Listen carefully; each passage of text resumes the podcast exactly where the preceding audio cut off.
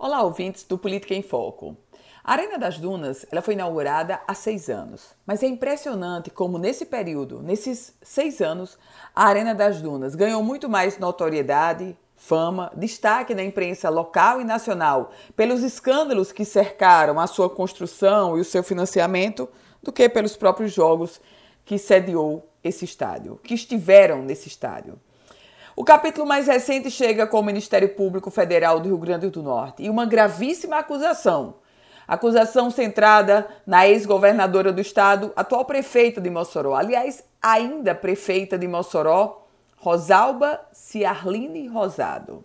Ela Rosalba Ciarline, o marido dela, o ex-deputado Carlos Augusto Rosado, o ex-presidente da construtora OAS, Léo Pinheiro, e outras sete pessoas foram denunciadas pelo Ministério Público Federal, que aponta um grave e grande esquema de corrupção gerado a partir da construção da Arena das Dunas.